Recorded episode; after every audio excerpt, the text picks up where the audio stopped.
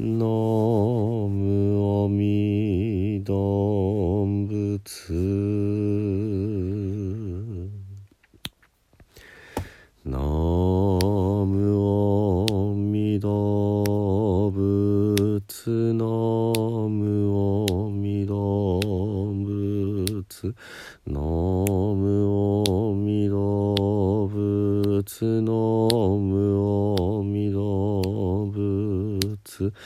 ナムミド仏ナムミド仏ナムミド仏ナムミド仏ナムミド仏ナムミド仏ナムミド仏ナムミド仏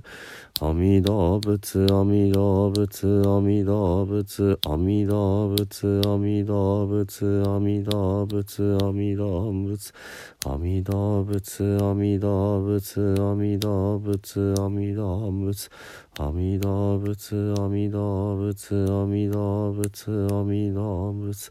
阿弥陀仏阿弥陀仏ナム阿弥陀仏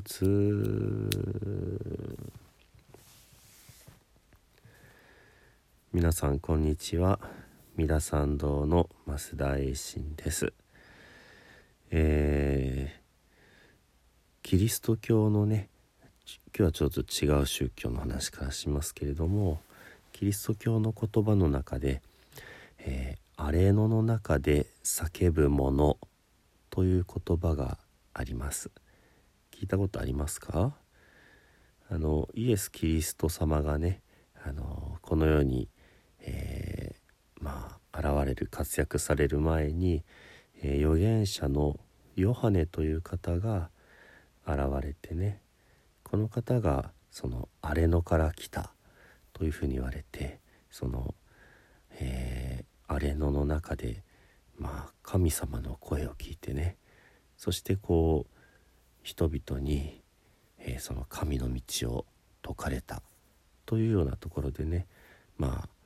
アレノの中で叫ぶものという言葉が出てくるわけです。このアレノがねあのー、まあ具体的に地図の中でどこなのかというようなね話もあるんだそうですけども実はこの「アレノ」という言葉が、えー、もともとあのまあいろいろなねあの意味を持つ単語のようで孤独じゃないかという孤独の中で叫ぶものということの方がまあ正確正解なんじゃないかというようなお話もあるんだそうです。あのー、まああまりねキリスト教のあのことを詳しくないので、えー、この話をしていてもしょうがないんですけれどもこの「孤独の中で叫ぶ」という言葉に置き換えた時にはあの非常にこう思い当たりがあるというかね、えー、私たちはどんなにねあの人に囲まれてあの友達がたくさんいて幸せであってもそのどこまでもね一人一人はあのある一面から見たら孤独であると思うんですね。で孤独の中で叫ぶというのはつまり自分が何て言うんでしょうね。あの孤独と真剣に向き合ってそれでもなおこう大きな声を出さなきゃいけない。叫ばなければいけない。そういったところにね立っている、まあ、あのそういったあり方じゃないかなっていうふうに思うわけです。昔にねこの孤独の中で叫ぶという、まあ、アレノがね孤独ということを知った時にあの思い当たった方があってまあ今でもね活躍されてる方ですけどもそれはあの野球選手のイチローという方です。で私がね非常にスポーツ音痴なことはあの知ってる人はね知ってるのであの、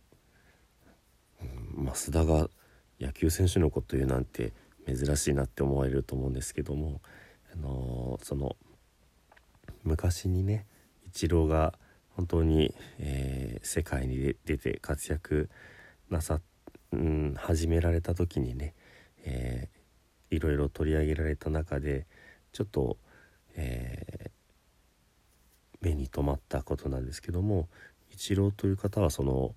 大勢の観衆に囲まれてまあ非常にこう声援を受けながらねこ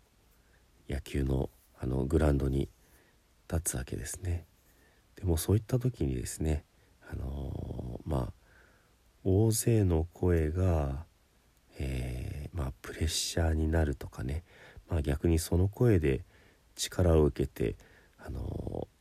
ー、力が湧いてきて普段の自分以上のことができるとかそういうことではなくってですねどんなにこう、まあ、声援があってもまあ裏返せばどんなにこう罵倒されていてもっていうこともあると思うんですけどもまああのそういった大勢の声というのは自分とは全く関係なく自分は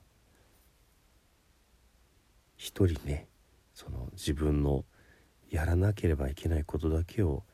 やるんだってこういうことをねあのおっしゃっていたんですね。まさにこれこそが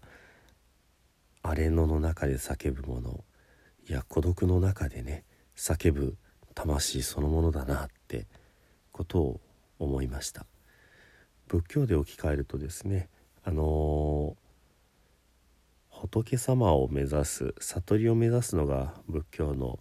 まあ、究極目標ですけどもそれをこう目指す、えー、存在のことを菩薩様というふうに言うわけです。菩薩っていうのは菩提サッタの、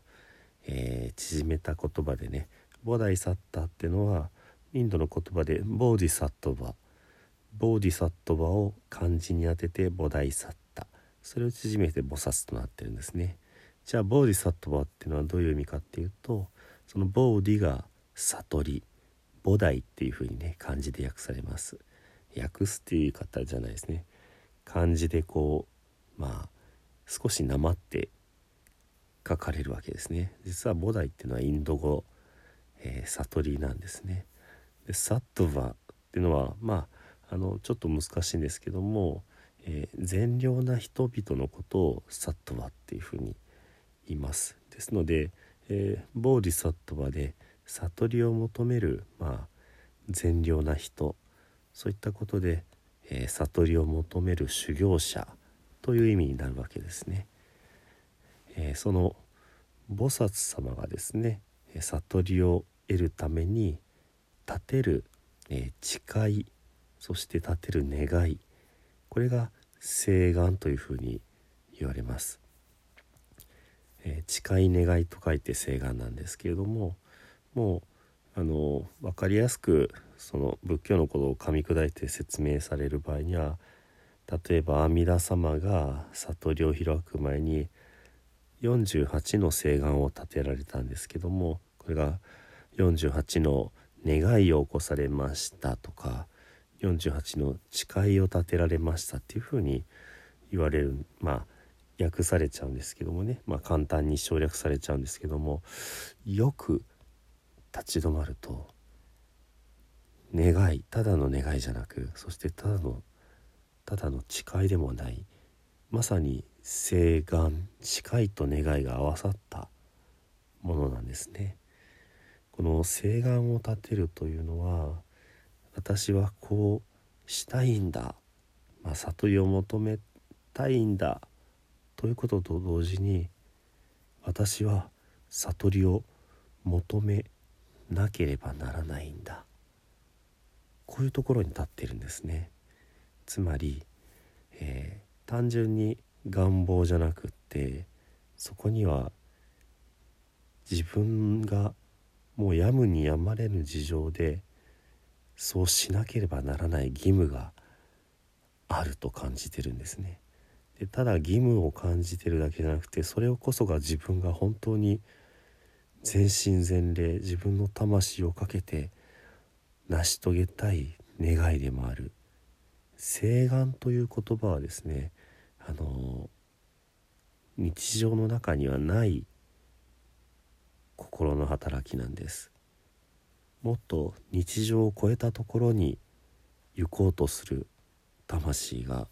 持つ願望と義務が一緒になっている。そういったものが誓願なんですね。そして請願を起こす場所こそがまさにこの荒れ野であり孤独である。こういうことが言えると思うんですね。さっきのイチローの話に戻すとイチローが目の前に飛んできたボールを打ってホームランにしたいという願望と同時に自分がこの球を打ってホームランにしなければならないという、えー、まあ、義務でもあると思うんですね。まあ、あのそんなに都合よくね毎回ホームランを打ってるかどうかっていうのは置いておいてそんな風に自分自身がもう誰の助けも得られない孤独の中に立った時にそれでもなおもう一歩踏み出さなければならないという時におのずと聞こえてくる声こそがその天からの声、まあ、仏様からの声でありそれを全力で自分の魂の全てをかけて行いたい行わなければならないということこそがこの孤独の中での、まあ、叫び魂の叫びでありそれを言い換えたものが、まあ、請願ということではないかなというふうに思うわけです。請願ということをもう一つ優しく言うとすればこれは祈りだと思うんですね。自分の欲望からじゃなくって自分自身が本当に綺麗な心でそう言わざるを得ないというかね言いたいというかねそういったふうに私たちはその荒れ野に立った時孤独に立った時まあ誰も助けてくれないという絶望に向かい合った時にそれでもなお一歩踏み出すその力強さこそが請願であり祈りではないかなというふうに思うわけです。ではね、えー、今日も最後に南無阿弥陀仏仏様へのお祈りをね10遍ご一緒にお唱えくださいませ「土生十年ナムアミダブナムアミダブナムアミダブナムアミダブ」ナムアミダブナムアミダブナムアミダブナムアミダブ